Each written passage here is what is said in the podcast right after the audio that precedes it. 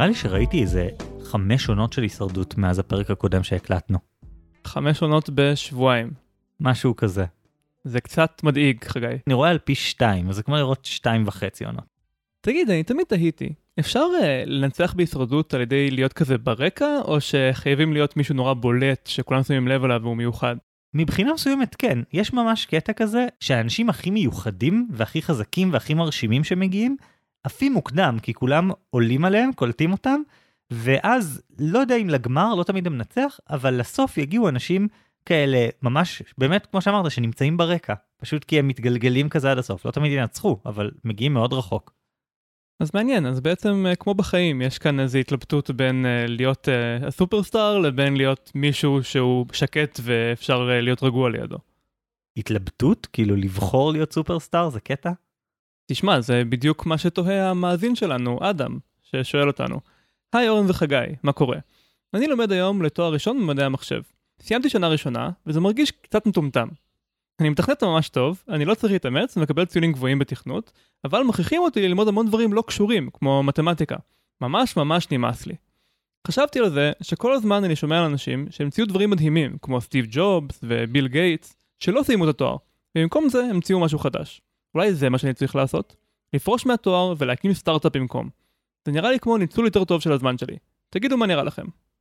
פרקים שלא צריכה להיות המילה היחידה בהם? ככה אני מרגיש כרגע? אני מרגיש כאילו אה, אדם לא ממש יודע את הסיפור המלא של אה, ביל גייטס וסטיב ג'ובס. הם שניהם אמנם פרשו מהתואר הראשון, זה נכון, ומעולם לא השלימו אותו. אה, ביל גייטס קיבל אחרי זה דוקטורט של כבוד, אבל זה סיפור אחר. אבל הם עשו את זה כדי להמשיך לעבוד על משהו שהם כבר התחילו לגלגל. זה לא היה סתם לפרוש ואז לראות. נכון, אבל אני חושב שאדם שואל שאלה קצת יותר רחבה, הוא בעצם שואל אותנו, האם אני מיוחד, נכון? זה מה שהוא שואל אותנו. הוא, הוא שואל, האם אני יוצא דופן כמו סטיב ג'ובס וביל גייטס, ו... או שאני צריך ללכת בתלם כמו כל שאר האנשים שעושים תואר ראשון ככה לפי המסלול הרגיל. כן, בעצם אה, אדם חושב שהוא אה, מתכנת על, והוא לא צריך דברים כמו מתמטיקה שהם לא קשורים ל... ליכולת הליבתית שלו. ובאמת, אה, בפרק הראשון שלנו אנחנו דיברנו על זה שצריך לחזק את מה שחזק כדי להגיע להישגים, ולאו דווקא לחזק את מה שחלש. מצד שני, אני לא בטוח שהוא צודק לגבי החשיבות של מתמטיקה בתואר. זה מזכיר לי בדיחה ששמעתי פעם דווקא על רופאים, אבל בנושא דומה. אז הבדיחה הולכת, בשנה א' ברפואה צריך ללמוד חשבון אינפינטיסימלי. אחרי שיעור מבלבל במיוחד, אחד הסטודנטים קם ואומר, אני בכלל לא מבין, למה אנחנו לומדים את זה? זה לא קשור לרפואה, זה לא עוזר לנו להיות רופאים טובים יותר. אז הפרופסור מחייך ואומר, תדע לך שהקורס הזה מציל אין ספור חיי אדם. איך? איך זה יכול להיות? הוא מונע מאנשים מסוימים להיות רופאים. כאילו, מצד אחד כן, מצד שני ברור שזה גם איזשהו אלמנט של פשוט לסנן כמה שיותר. זה פשוט, אתה מניח שאתה תקבל מלא מלא אנשים שיש להם איזושהי רמת יכולת, ואתה מעדיף לפספס אנשים טובים מאשר להעביר אנשים לא טובים. אני לא בטוח שבמדעי המחשב זה בדיוק אותו דבר, ואינפי במדעי המחשב זה אחד הסיפורי אימה שנראה לי יש לכולם בתחום הזה. יש לי חבר שקיבל בארבעת המועדים הראשונים שלו באינפי, ביחד 99. זה באמת מאוד מרשים. אז uh, זה מעניין לחשוב אם uh, הציונים האלה באינפי יכולים לעזור לנו להבין האם אנחנו מיוחדים או שהם סתם הסחת דעת. אז נראה לי הגיע הזמן uh, לדבר על המודלים. אז המודל שלי זה שלהיות מיוחד זה כמו להיות גוליבר. אוקיי, okay, ולדעתי להבין האם אתה מיוחד זה כמו להבין אם כדור הארץ הוא במרכז היקום. אוקיי, okay, שלך נשמע יותר מורכב, בוא נתחיל משלך. בשמחה חגי.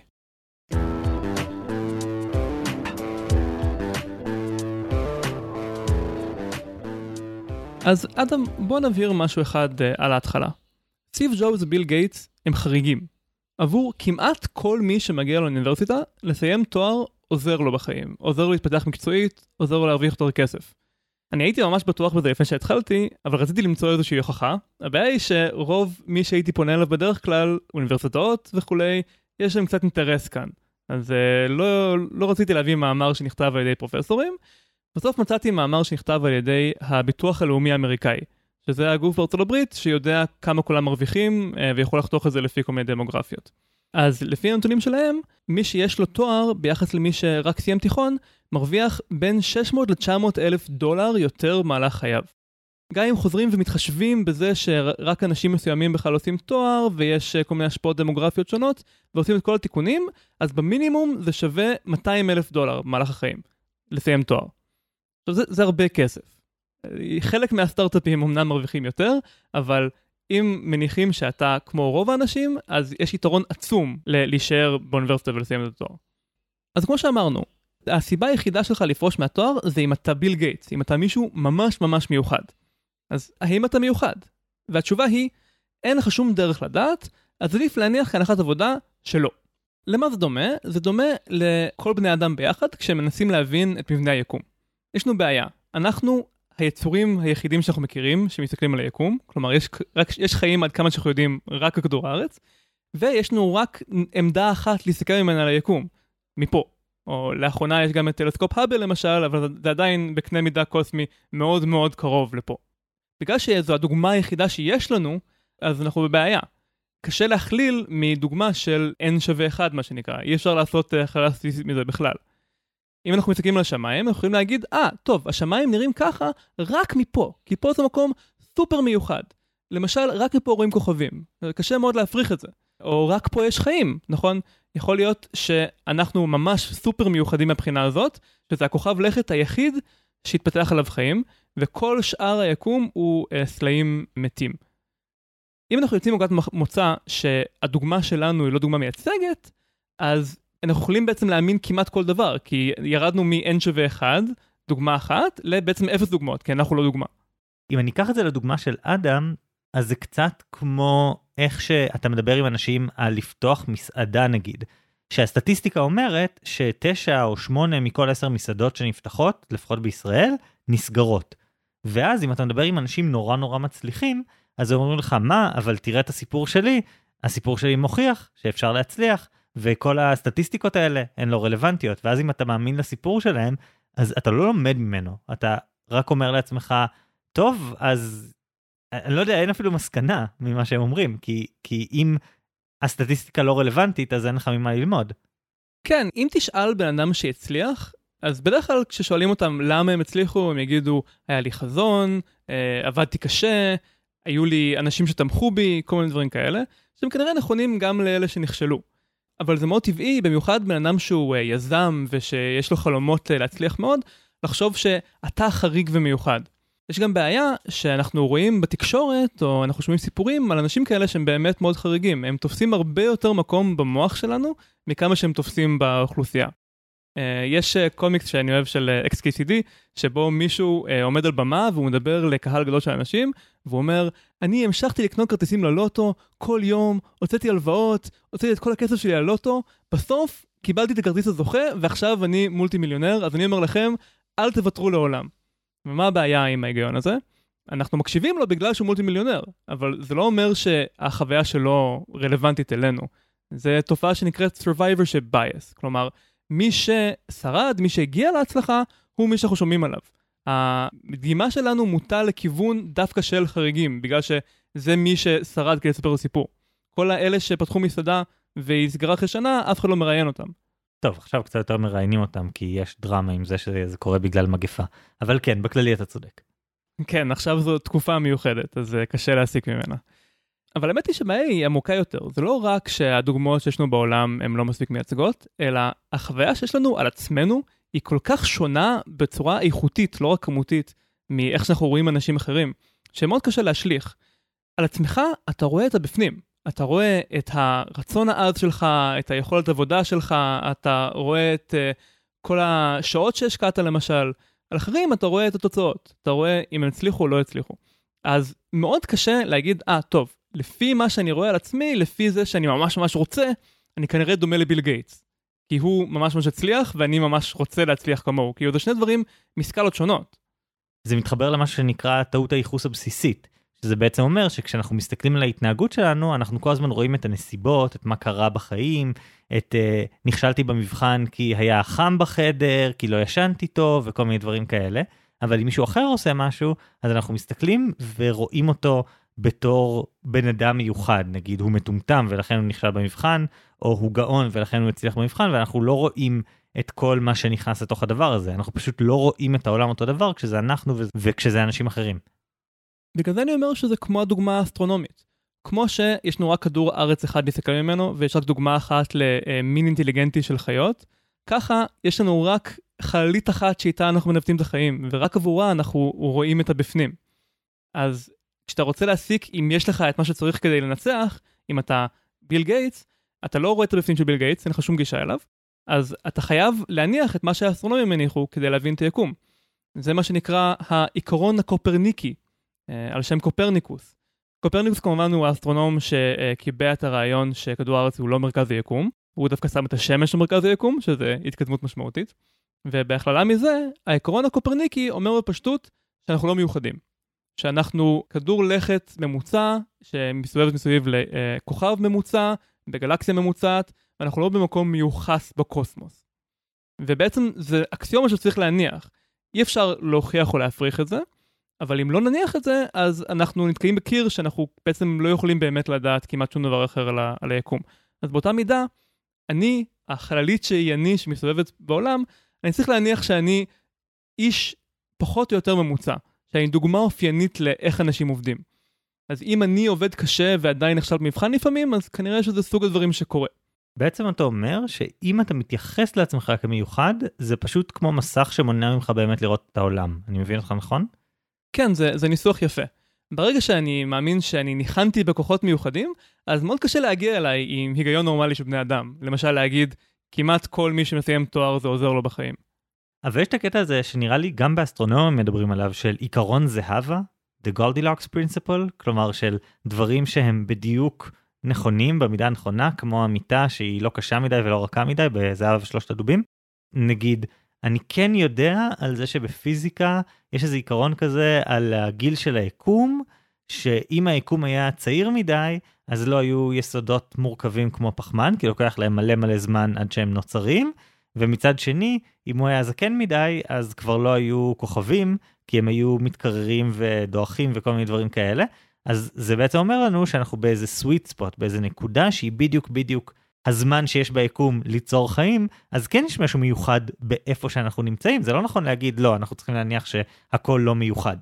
זו שאלה מעולה, ובאמת על פניו העיקרון הקופרניקי נראה קצת בעייתי, כי אנחנו באיזשהו מקום נורא נורא ספציפי שמאפשר את קיומנו, אה, אבל האמת שזה סוג של מלכודת לוגית.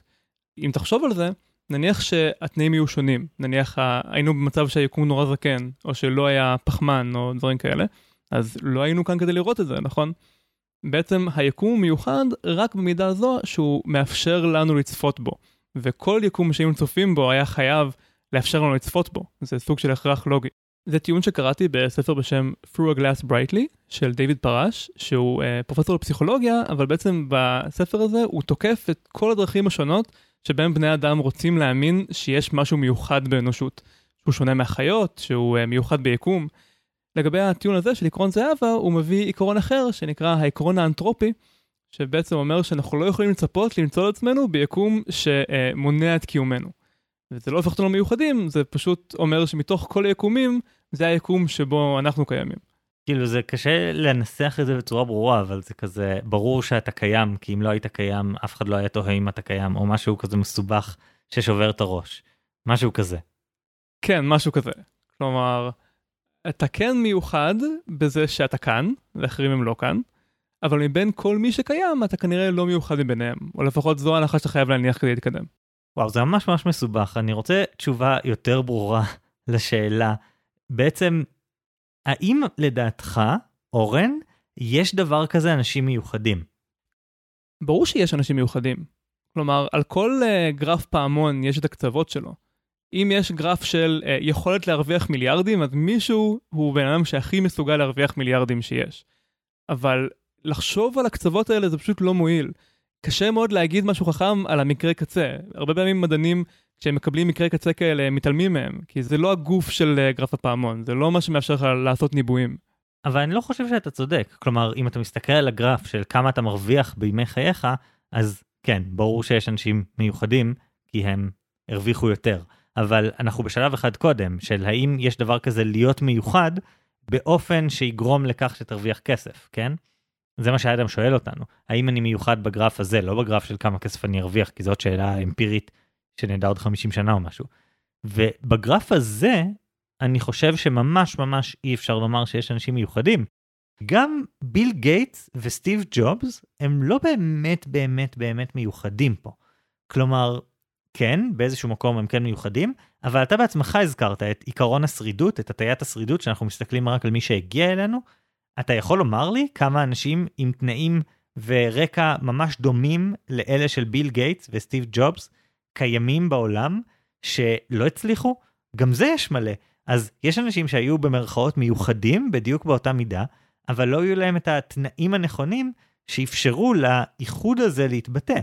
אז אתה אומר, יש אנשים מיוחדים, אתה כנראה לא אחד כזה, ואני אומר, אני בכלל לא יודע אם יש דבר כזה אנשים מיוחדים. וואו, אז אתה אומר שלא רק שהוא לא מיוחד, אף אחד לא מיוחד. לא, אני אומר שלהיות מיוחד זה דבר שהוא תלוי הקשר, שבמקרים מסוימים אתה תהיה מיוחד, ובמקרים אחרים אתה ממש לא תהיה מיוחד, אתה תהיה אדם ככל האנשים. טוב, נראה לי שכדאי שתספר לנו עוד.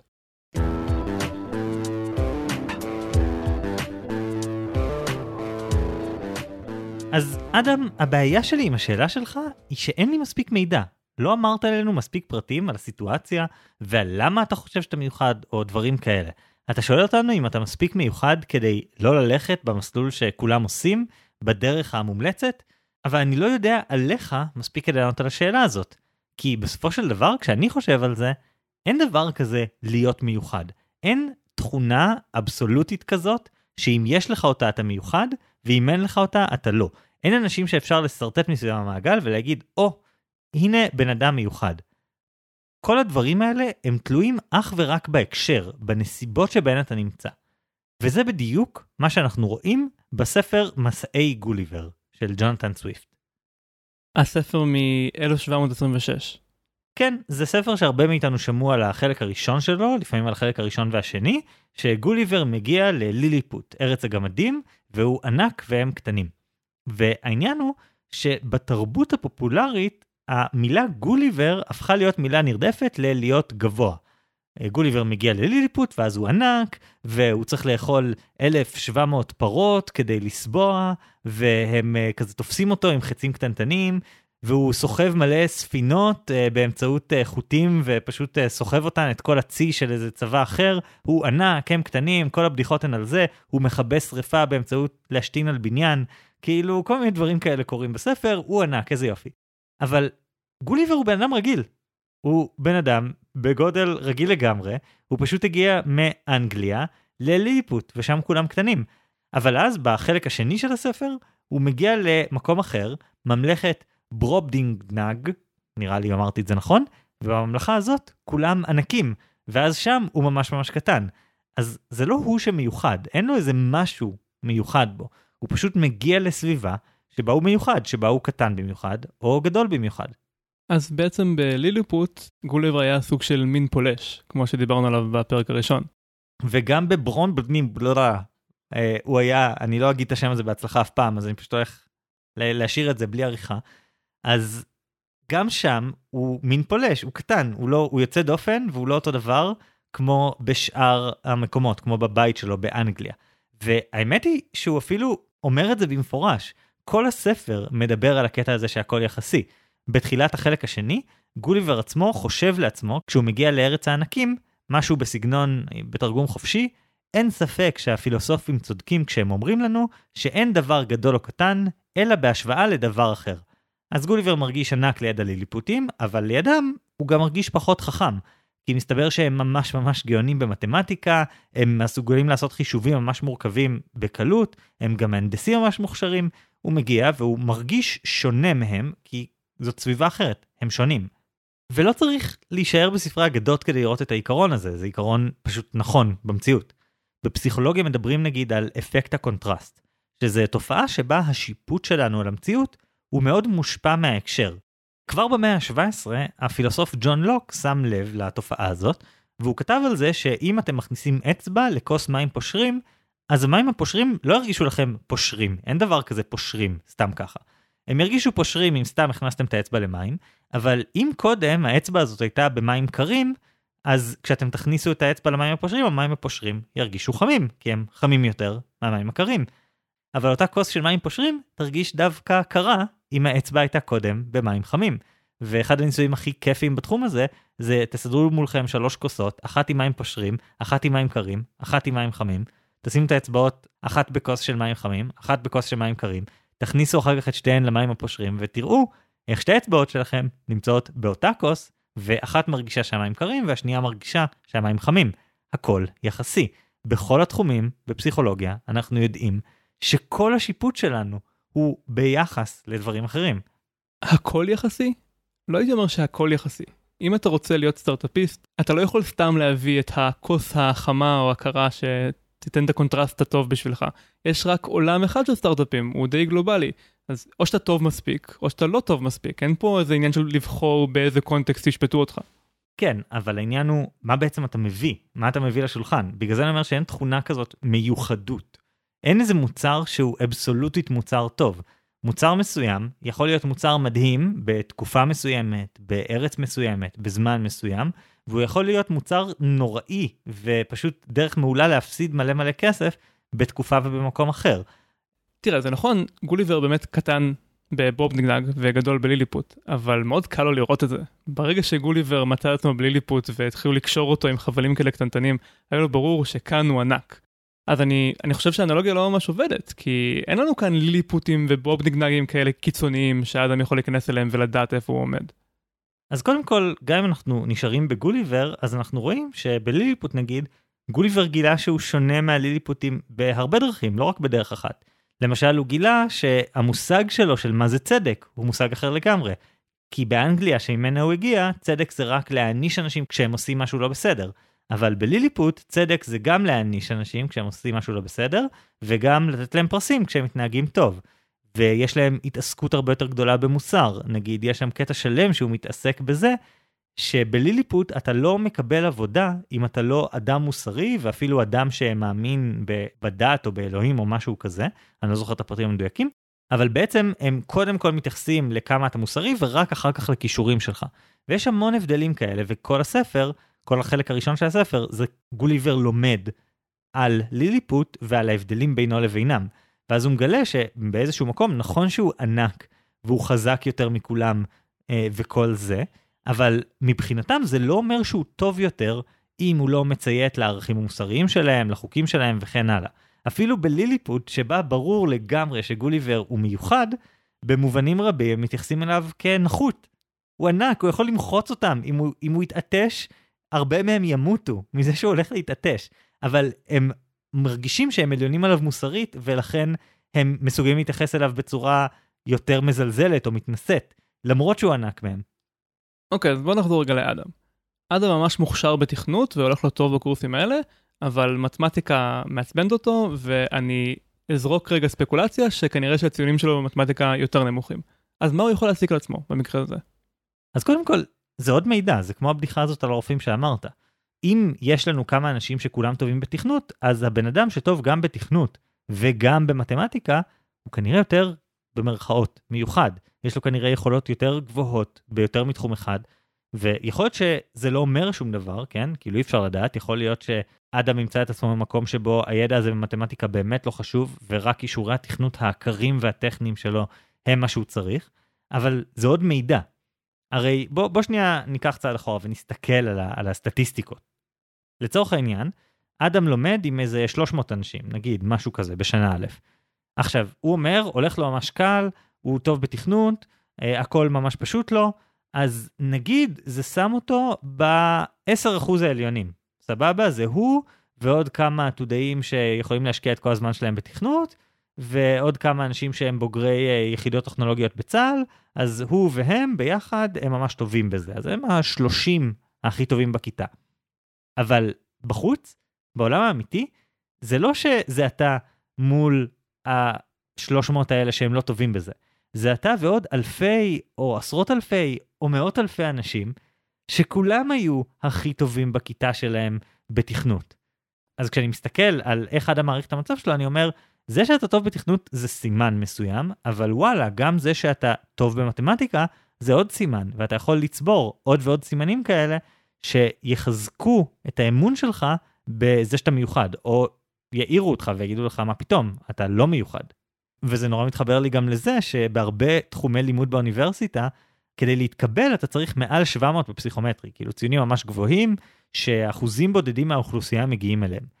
והאנשים האלה שקיבלו את הציון המדהים הזה, מרגישים שהם מיוחדים, ובאיזשהו אופן הם באמת מיוחדים, הם ב-4%, 8%, 10% העליונים של האוכלוסייה. אבל אז הם נכנסים לתואר הזה שדורש 700 בפסיכומטרי, הם הולכים ללמוד קוגניציה או רפואה או פסיכולוגיה, ואז כולם מסביבם זה אנשים שקיבלו 700 בפסיכומטרי, 700 ומעלה. הם מפסיקים להיות מיוחדים פתאום, כי פתאום הם בסביבה שבה הם לא מיוחדים.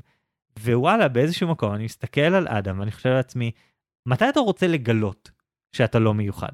אתה רוצה לגלות את זה בזמן התואר, כשעוד יש לך מה לעשות לגבי זה, או אחרי שפרשת מהתואר, אתה עכשיו לא מקדם את עצמך בשום צורה, הקמת סטארט-אפ, השקעת בו כסף, נכשלת, עכשיו אתה רוצה לגלות שאתה לא מיוחד? עכשיו?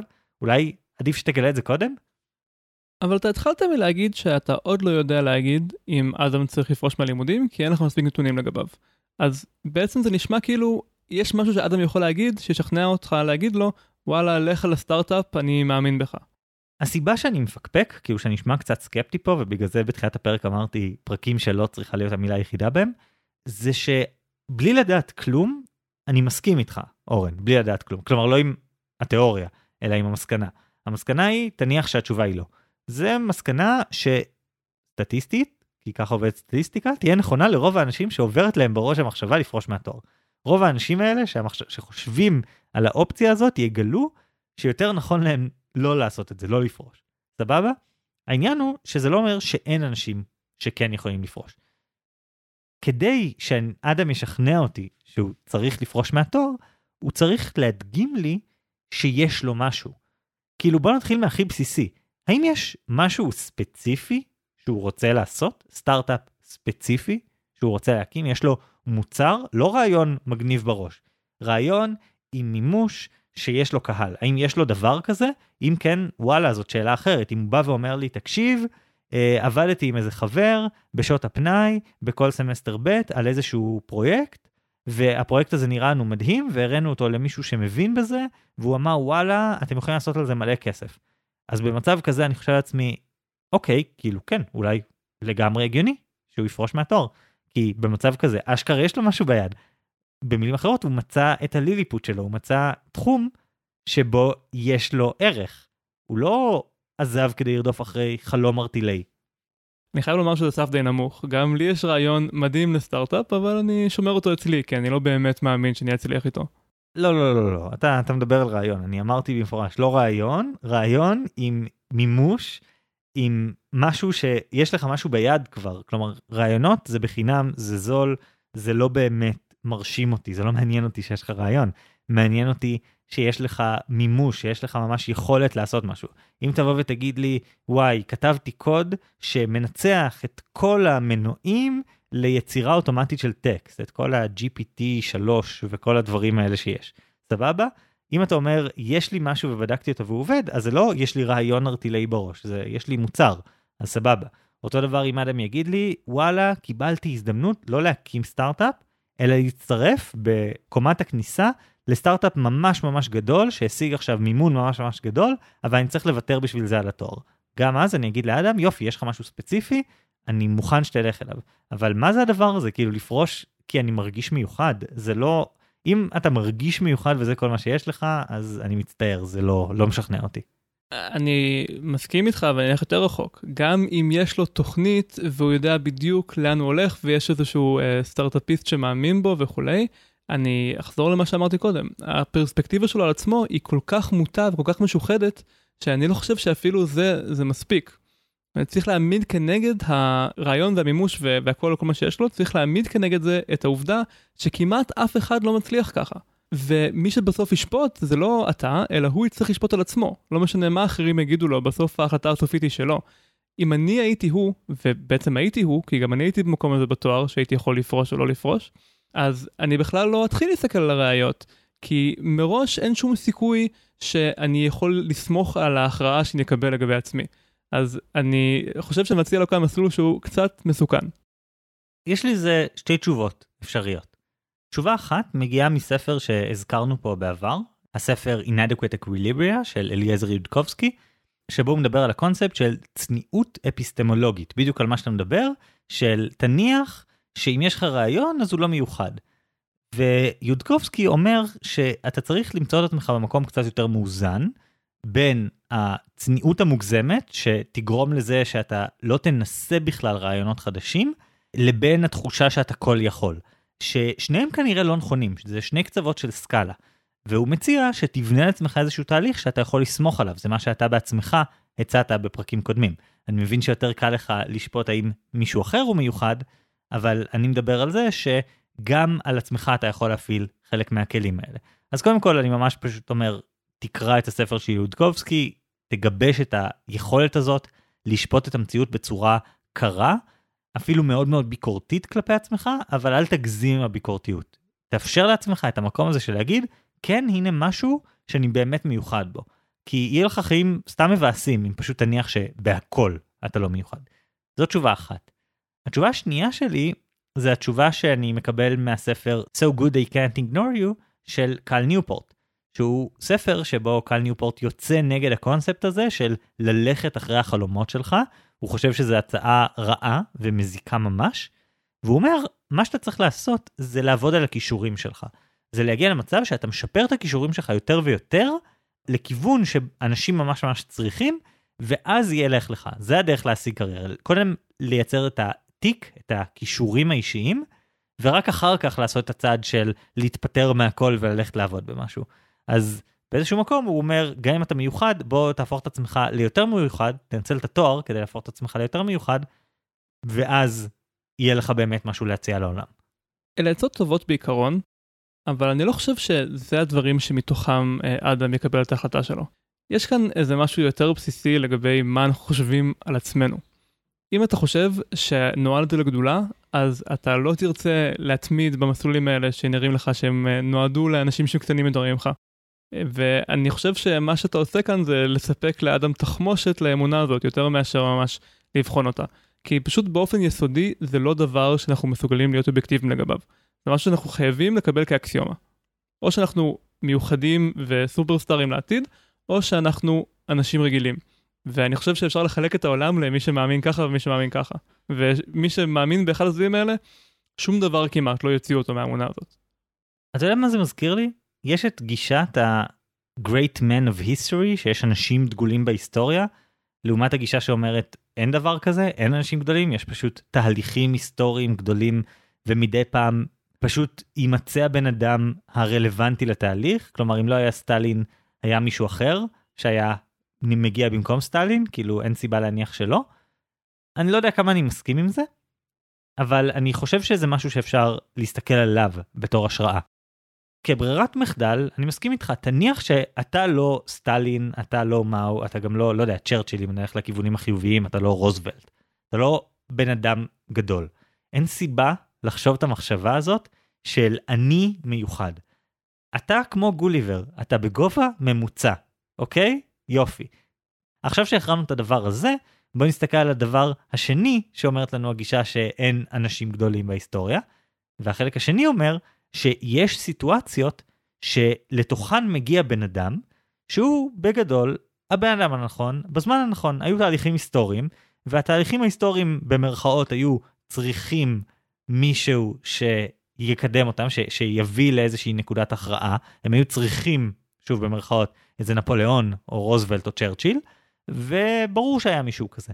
אז אני אומר אתה יכול לזהות את הנקודה שבה גם אתה הרגיל לגמרי, האדם בעל הגובה הממוצע, האדם בעל כישורי התכנות האולי טיפה גבוהים מהממוצע, אבל בטח לא האלפיון העליון או משהו כזה. המקרים שבהם גם הכישורים האלה מביאים אותך רחוק. אני אומר, אתה כמו גוליבר, אתה בן אדם שכנראה הגובה שלו ממוצע. אז תמצא את הליליפוט שלך, המקום שבו אתה תהיה גבוה במיוחד.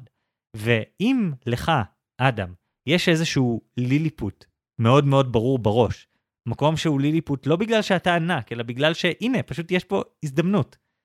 אז סבבה, תפרוש מהתואר. אבל אם אין לך את הדבר הזה, אם יש לך רק מחשבות בראש, פשוט עדיף להתמיד.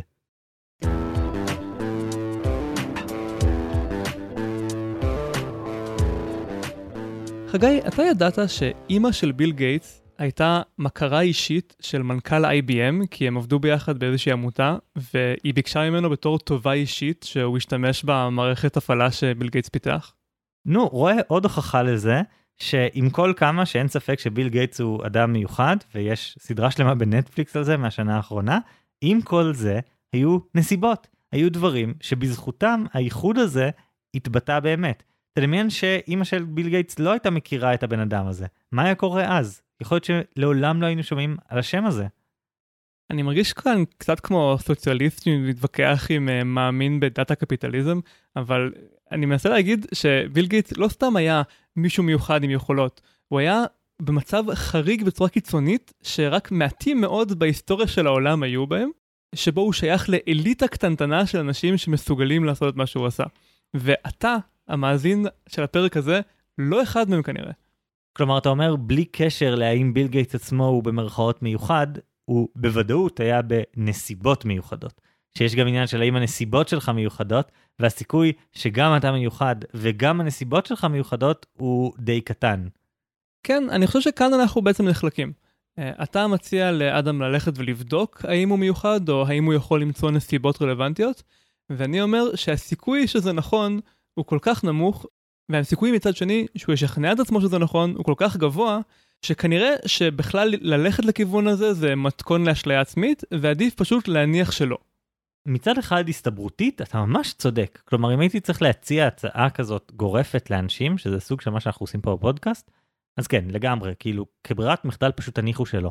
אבל אני חושב שיש פה עניין של כזה עדכון בייסיאני.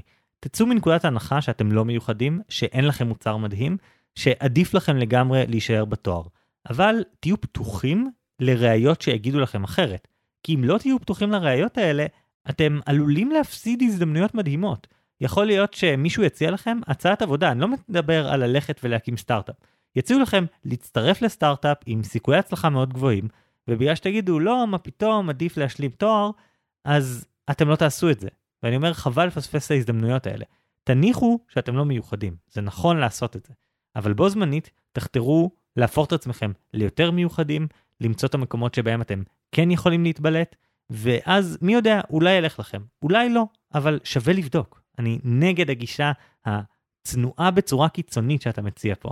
היא תעלה לנו בהרבה מאוד אנשים שהיו יכולים לעשות דברים גדולים.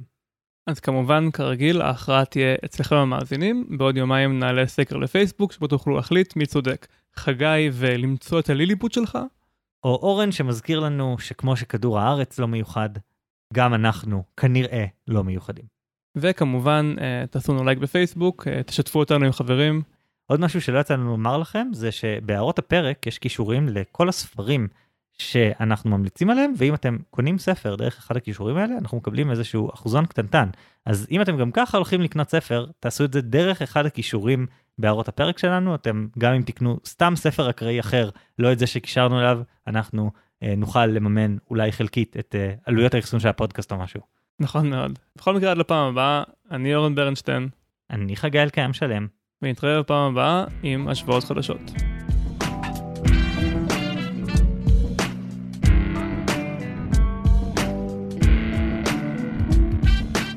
אז אורן, ניצחת בסקר, כאילו, הבסת בסקר, זה היה ממש תבוסה קשה עבורי. תשמע, האבירים היו בצד שלי, יש לי אנלוגיה של צבא של אבירים, אז uh, באופן טבעי הבסתי אותך. טוב, בסדר, אני מקבל את ההפסד. האמת שלהגנתי ייאמר שבזמן הפרק אפילו אמרתי שלדעתי תנצח. אני ככה, אני hedging my bets, מכין עצמי כזה ביטוח של או שאני צודק בניבוי שלי, או שאני מנצח בסקר, וזה ווין ווין כזה. אז כן, אנחנו ניסינו לענות uh, למאזין ששאל uh, איך לבחון את רופא השיניים לפני שהוא בוחר את הרופא שיניים שאליו הוא ילך. ו-72% הסכימו איתי שהוא צריך לגייס המלצות מחברים שהם כמו אבירים של ידע והוא כמו מלך פאודלי של ידע.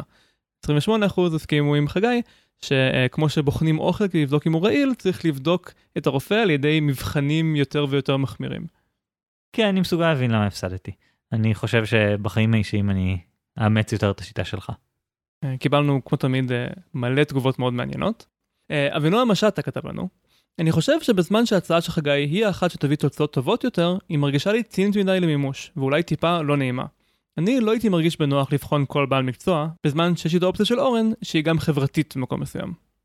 היו לנו בעצם הרבה תגובות כאלה שאמרו, אוקיי, רעיון נחמד חגי, אני לא רואה איך לממש אותו, זה ממש ממש ממש מסובך.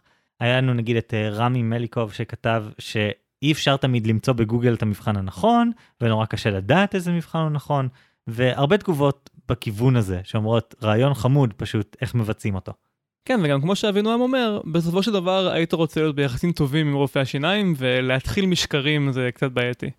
אה, התגובה הבאה היא של יובל שלם, אשתי, יש לציין, שהעירה, אני אקצר את ההודעה שלה, על זה שיש כל מיני תחומים שבהם האתגר הזה הוא ממש ממש גדול, ספציפית עם כל מיני סוגיות יותר נדירות אה, שנשים מתמודדות איתן, כל מיני בעיות אה, כמו פיברומיאלגיה, אנדומטריוזיס, כל מיני דברים כאלה, שאלה בעיות שיש בהן בעיה ממש קשה של תת אבחון, רופאים פשוט לא מכירים את הדברים האלה, הם מתמחים יותר בתופעות של גברים, נגיד את זה ככה, ושם במקרים כאלה צריכים לשלב, מצד אחד צריך להיכנס לקבוצות ייעודיות בתחום הזה, שהן לא ימליצו המלצה כללית על רופא, אלא ממש המלצה ספציפית לבעיות מסוימות, לתסמינים מסוימים, ולהגיע עם הרבה הרבה ידע לרופא הזה, כדי לוודא שהוא לא סתם אומר, אה, טוב, בסדר, אה, תשתי יותר יין ויהיה בסדר, או דברים כאלה.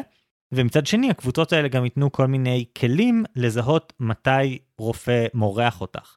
אם רופא אומר לך את המשפטים האלה שאמרתי קודם, את פשוט צריכה לעשות דיאטה או דברים כאלה, אז זה הזמן פשוט להחליף, הוא פשוט נכשל, יש כאלה מבחנים ממש פשוטים אה, בהקשר הזה. אז אני פשוט מציע להיכנס לתגובה שיובל מי שיש לה את האתגר הזה, ולמצוא את הקבוצות הנכונות לבעיות האלה. כן, אה, רפואה של נשים זה ממש בעיה. אה, באחד הפרקים הממש ראשונים של הפודקאסט אה, הזכרתי ספר בשם Invisible Women, שמדבר על זה שמלא תחומים גם של מחקר לא בודקים תרופות על נשים, או לא בונים אמצעי בטיחות בשביל נשים, וזו בעיה שהיא מאוד חמורה.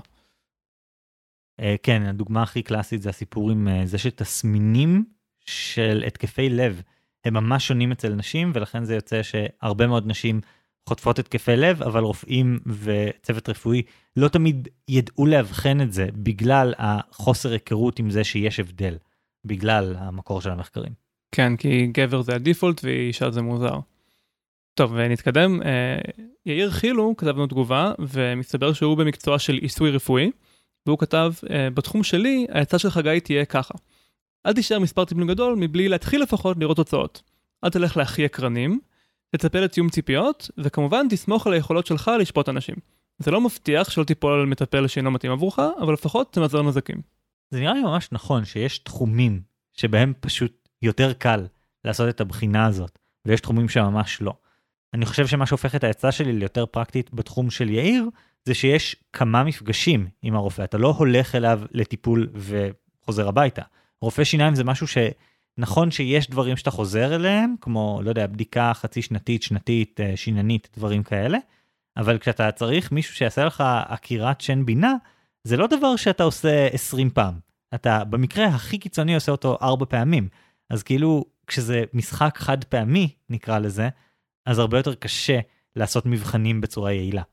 כן, זה גם עניין של באיזה מקצועות זה סביר להגיד, גיליתי בעיה שהיא בלתי נראית ושאין לך שום דרך לדעת שהיא קיימת, אבל אם לא תביא לי מלא כסף, אז uh, היא תחמיר ותהרוס לך את החיים.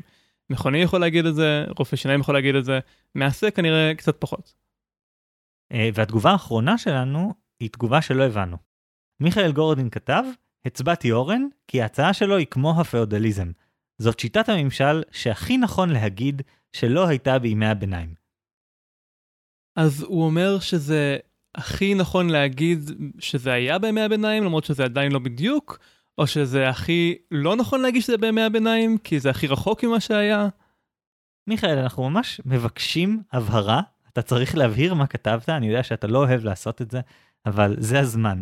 אה, היינו חייבים להקריא את זה כדי לחלוק את הבלבול שאנחנו חווינו כשראינו את התגובה הזאת. טוב, אז uh, נמשיך לספרים שקראנו. Uh, חגי, אתה הזכרת די הרבה ספרים הפעם, אז בוא תספר לנו. אוקיי, okay, אז הספר הראשי שקראתי זה מסעי גוליבר, לא יודע למה אומרים מסעי ולא מסעות, אבל ככה זה, קראתי אותו באנגלית. הוא לא ספר טוב, לדעתי, באופן מהותי, הוא פשוט לא, לא הכי כיפי לקריאה, הוא מרגיש נורא מיושן ומוזר. הוא אחד הספרים הראשונים בכל המדיום הזה של רומן, נכון? הוא סוג של היה צריך להמציא את כל הכלים בעצמו.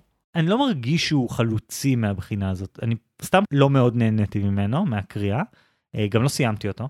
אה, קראתי את כל הפרק על ליליפוט ואת הפרק על אה, ברנדה בלה בלה בלה, שאני לא יודע להגיד את השם הזה, זה ממש ברובדינגנג. תודה אורן. אז קראתי את החלקים האלה, וזה כן מעניין באיזשהו אופן שאתה בעצם רואה שתכלס הכל זה מטאפורות, כאילו כל הדברים זה כזה, זאת ביקורת על הבריטים וזאת ביקורת על הצרפתים.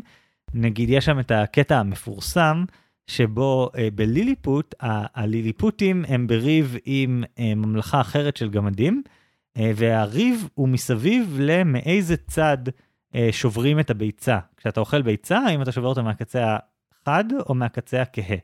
כאילו מלמעלה או מלמטה או וואטאבר. ויש מלחמות על זה, ואז גיליתי שכל הסיפור הזה זה פשוט ביקורת על זה שהבריטים רבים על שטויות. ומלא מלא דברים מקודדים ככה, ואני מרגיש שחסר איזשהו משהו שבגלל שאני לא מהתקופה הזאת ולא קראתי אה, אה, מאמר הכנה, אז יש דברים וממש בדיחות שעוברות לי מעל הראש. מה שנוטים לשכוח על מסעות גוליבר זה שהסופר ג'ונת'ן סוויפט היה סאטיריקן מפורסם, וזה באמת יצירה של סאטירה. אנחנו מדברים פה על הסופר שכתב את הצעה צנועה, שזה מאמר שבו הוא ממליץ לפתור את הרעב באירלנד על ידי זה שהעניים יאכלו את התינוקות שלהם. אוקיי, אני, אני מבין איך זה משנה את הפרשנות, ואולי אם הייתי מגיע לזה ב mindset קצת אחר הייתי יותר נהנה. כאמור, ספר ממש סבבה לילדים, הוא חמוד, הוא מצחיק. אני בטוח שילד בן חמש ממש יתלהב מהקטע שבו גוליבר מכבה שרפה עם זה שהוא משתין על הארמון. אבל אני חושב שאני הייתי אמור להבין איזשהו הקשר סאטירי כדי ליהנות מה, מהבדיחה הזאת. אבל בסדר, זה ספר בעיקר לילדים כיום, אני לא יודע אם אני ממליץ לכם לקרוא אותו, אבל זה כן חוויה תרבותית מעניינת. והספרים האחרים שקראתי, אז קודם כל יש, אני לא יודע מה השם של הספר, שלמדתי קורס שלם בתפיסה באוניברסיטה העברית לפני איזה 11 שנים, או משהו כזה, על איך אנחנו תופסים דברים מבחינה חושית. ובגדול מה שלמדתי שם היה, ובעצם מה שאנחנו יודעים בפסיכולוגיה, זה שכל התפיסה שלנו היא יחסית. לא רק בזה שאנחנו נעריך גודל ביחס לגודל אחר, אלא גם שזה לא באופן uh, ישיר. אני, אני אתן דוגמה.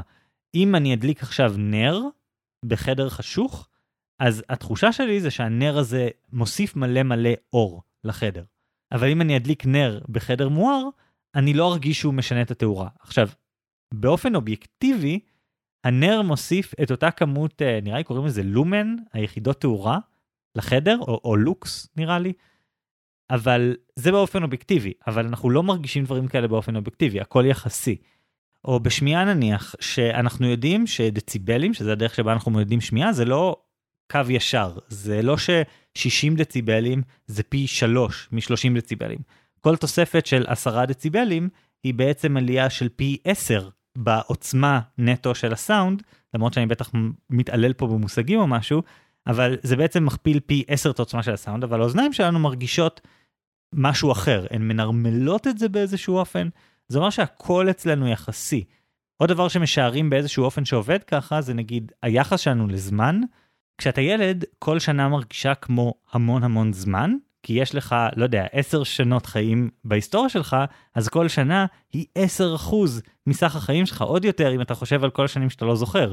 אבל כשאתה בן 30 או 40, כל שנה זה תוספת די קטנה לסך כל החיים שלך, ולכן זה מרגיש כמו פחות זמן. אז זאת דרך אחת להסתכל על זה. אז זה בעצם מה שזה אומר שכל התפיסה שלנו היא יחסית. כן, כמו שאמרתי, התפיסה שלנו היא יחסית. אז זה לא אומר שאי אפשר למדוד עצמנו כנגד אה, עולם אבסולוטי שאנחנו למשל מוצלחים יותר או פחות בו. נכון, אבל אם תיקח בן אדם שנמצא בקצה הימני של סקלת היכולת, כאילו בקצה הכי גבוה של סקלת יכולת, אז יכול להיות שבקבוצה שמלאה בעוד אנשים כמוהו, הוא יהיה הכי חלש. ותיקח בן אדם לגמרי ממוצע ותשים אותו בקבוצה של אנשים טיפשים והוא יהיה גאון. איך אומרים? בארץ העברים האדם בעל העין האחת הוא המלך, אז ככה. קראתי פעם סיפור קצר שבו מישהו עם עין אחת מגיע לארץ העברים וזה נגמר בזה שמוצאים אותו להורג. אוקיי, okay, אני אעבור לנושא אחר, של ספרים שכבר הזכרתי בפודקאסט. אה, אחד זה הספר של קל ניופורט, So Good I Can't Ignore You, שאני לא יכול שלא להמליץ עליו שוב ושוב לכל בן אדם שמתלבט על משהו בקריירה שלו, כי הוא מזכיר לנו שלרדוף אחרי החלומות זאת פשוט סיסמה, וזאת סיסמה שגורמת לך לקבל החלטות מזיקות כמו שאורן אמר בפרק. זה גורם לך לחשוב שאתה מיוחד, תתחיל מהנקודת הנחה שאתה לא מיוחד, ואז תנסה להפוך את עצמך למיוחד, אבל אתה לא מיוחד. כברירת מחדל אתה עוד בן אדם. גם אם אתה אחד האנשים הכי טובים בתחום שלך בעיר שבה אתה גר, העולם נהיה גלובלי. מי שפעם היה זמר מצליח בכפר שלו, יכול להיות ממש מעפן ולא חשוב כשהוא צריך להתחרות בביונסה. וזה גם נכון שיש לנו רצון מאוד עז מבפנים אה, להרגיש מיוחדים. זה לא סתם שאנשים שהם פרנואידים או סקיצופרנים הרבה פעמים מפתחים איזושהי תיאוריה נורא מסובכת ששמה אותם במרכז של איזושהי דרמה גדולה. הם חושבים שה-FBI רודף אחריהם, או שהם חושבים שיש להם את הידע לרפא את הסרטן, זה משהו שהוא טבוע בכולנו בצורה מאוד עמוקה. כן, וצריך להילחם בזה, וצריך להתמקד בלייצר משהו באמת בעל ערך, ולא לנסות להיות עוד אחד ופשוט להניח שהכישורים שלך יסחבו אותך.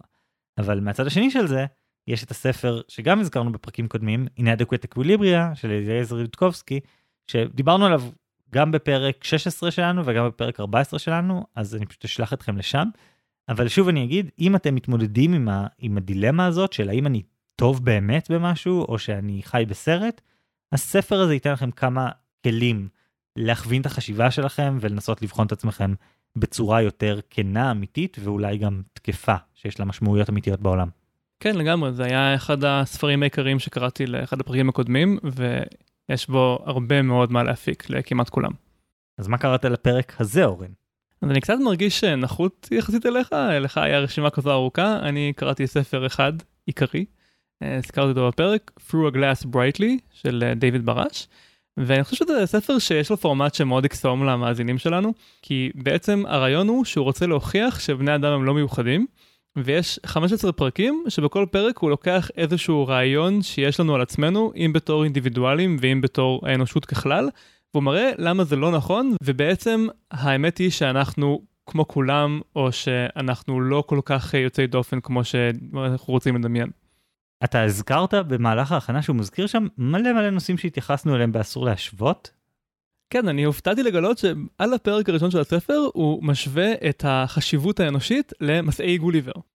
הוא אומר שגוליבר כשהסתובב בליליפוט ובברובדינגנג זה בעצם ערער את התפיסה שלו, כי הוא חשב שהאנושות הם הדבר הכי חשוב בקוסמוס, אבל אז הוא ראה את הברובדינגנגנים שהתייחסו אליו בתור לא חשוב בכלל, המלכה של ברובדיגנג הייתה אה, עושה מולו אה, את הצרכים שלה ומתפשטת, כי היא לא החשיבה אותו כאנושי מספיק כדי להתבייש ממנו.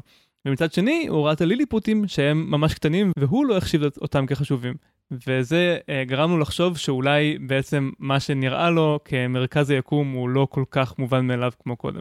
בהמשך הספר הוא גם uh, מעלה בין, בהקשר אחר את uh, אחד הספרים שהמלצנו עליהם בספרים המומלצים ל-2019, שזה uh, בעיית שלושת הגופים. של שישינלו. כן, זה הספר המדע הבדיוני מהסופר הסיני. במקרה הזה זו דוגמה בדיונית לכך שיצורים חיים יכולים לשרוד בתנאים ממש מטורפים. במקרה של הספר הזה יש יצורים שחיים באזור שלפעמים נעלמים ממנו המים, אז הם יודעים ממש להתייבש ולשרוד עשרות שנים עד שהמים חוזרים, ואז הם מין מתנפחים בחזרה.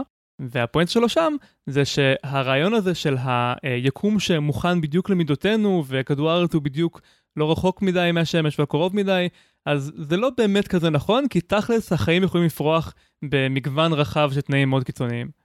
וככה הוא עובר על uh, כל מיני רעיונות שיש לנו, uh, שכדור הארץ הוא מרכז היקום, שחיים זה משהו יוצא דופן, שבני אדם שונים מחיות כי יש להם נשמה, או שאנחנו היחידים שיש לנו תפיסה עצמית, אפילו לרעיונות כמו יש הפרדה בין העצמי לבין העולם, שזה משהו שעוזר לנו לחשוב שאנחנו מיוחדים כי אנחנו זה משהו אחד והשאר זה משהו אחר.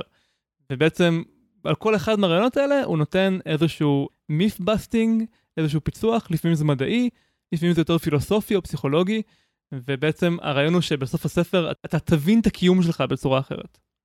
זה נשמע ממש כמו ההפך מהספר שהזכרנו גם בכמה הפרקים האחרונים, The Secret of Our Success אה, של ג'וזף הנריך, שמדבר על למה אנחנו כמין האנושי הצלחנו כל כך הרבה יותר מכל דבר אחר. ועכשיו שתיארת את העיקרון האנתרופי, אני חושב על זה שכל הספר הזה הוא קצת uh, self-absorbed, הוא קצת חופר באיזשהו משהו שאתה מצייר את העיגול מסביב למטרה. אנחנו פה, אנחנו מין שמספר סיפורים, אנחנו מין שמסוגל לדבר, אנחנו מסוגלים לזכור ולספר ולדבר, ב- להשתמש במילים וכל מיני דברים כאלה. ועכשיו אנחנו מסבירים איך הדבר הזה הוא כל כך מיוחד. ואתה חושב לעצמך, כאילו ברור שזה מיוחד, כל מין שיגיע למקום הזה יספר את הסיפור הזה. וכזה אין דרך לצאת מהלולאת מחשבה הזאת של כזה, הסיבה היחידה שאנחנו מספרים את הסיפורים האלה היא שאנחנו פה. זה ממש מסובך, זה ממש מבלבל המחשבה הזאת. אחד הדברים שדייוויד ברש אומר בספר זה שקשה להוכיח שאנחנו הכי אינטליגנטים כי לא ברור לפי איזה קנה מידה. אי אפשר להוכיח שלנו יש נשמה ולחיות אין, בטח שאנחנו לא במרכז היקום, אבל משהו אחד שהוא בטוח כן מיוחד באנושות זה שאנחנו עושים נזק בקנה מידה שאי אפשר להשוות לאף חיה אחרת. אנחנו הורסים את האקלים, מפזרים חומר רדיואקטיבי בכל כדור הארץ, במובן הזה אנחנו באמת מיוחדים. אבל זה על כדור הארץ, זה מתחבר לעיקרון הזה של ה-Great Filter, המסננת הגדולה, שזה בעצם איזושהי מחשבה על למה לא מצאנו חיים תבוניים ביקום.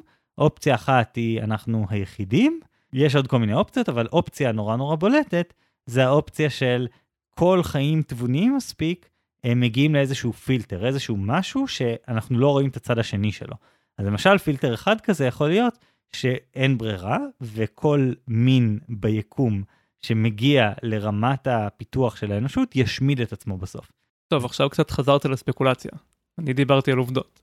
כן, אבל זה כן מתחבר למה שהוא אומר, כלומר באיזשהו מקום יכול להיות שזאת הסיבה שאנחנו לא מיוחדים, אבל נראה לנו שאנחנו מיוחדים. נראה לנו שאנחנו מיוחדים, כי כל מי שהגיע לדרגת ההרס שמייחדת אותנו, משמיד את עצמו בסוף. או שמה שקורה בספר השני של טרילוגיית שלושת הגופים הוא יותר נכון. בלי ספוילרים. טוב, נראה לי נעצור כאן. Uh, אני אורן ברנשטיין. אני חגי אלקיים שלם. ביי.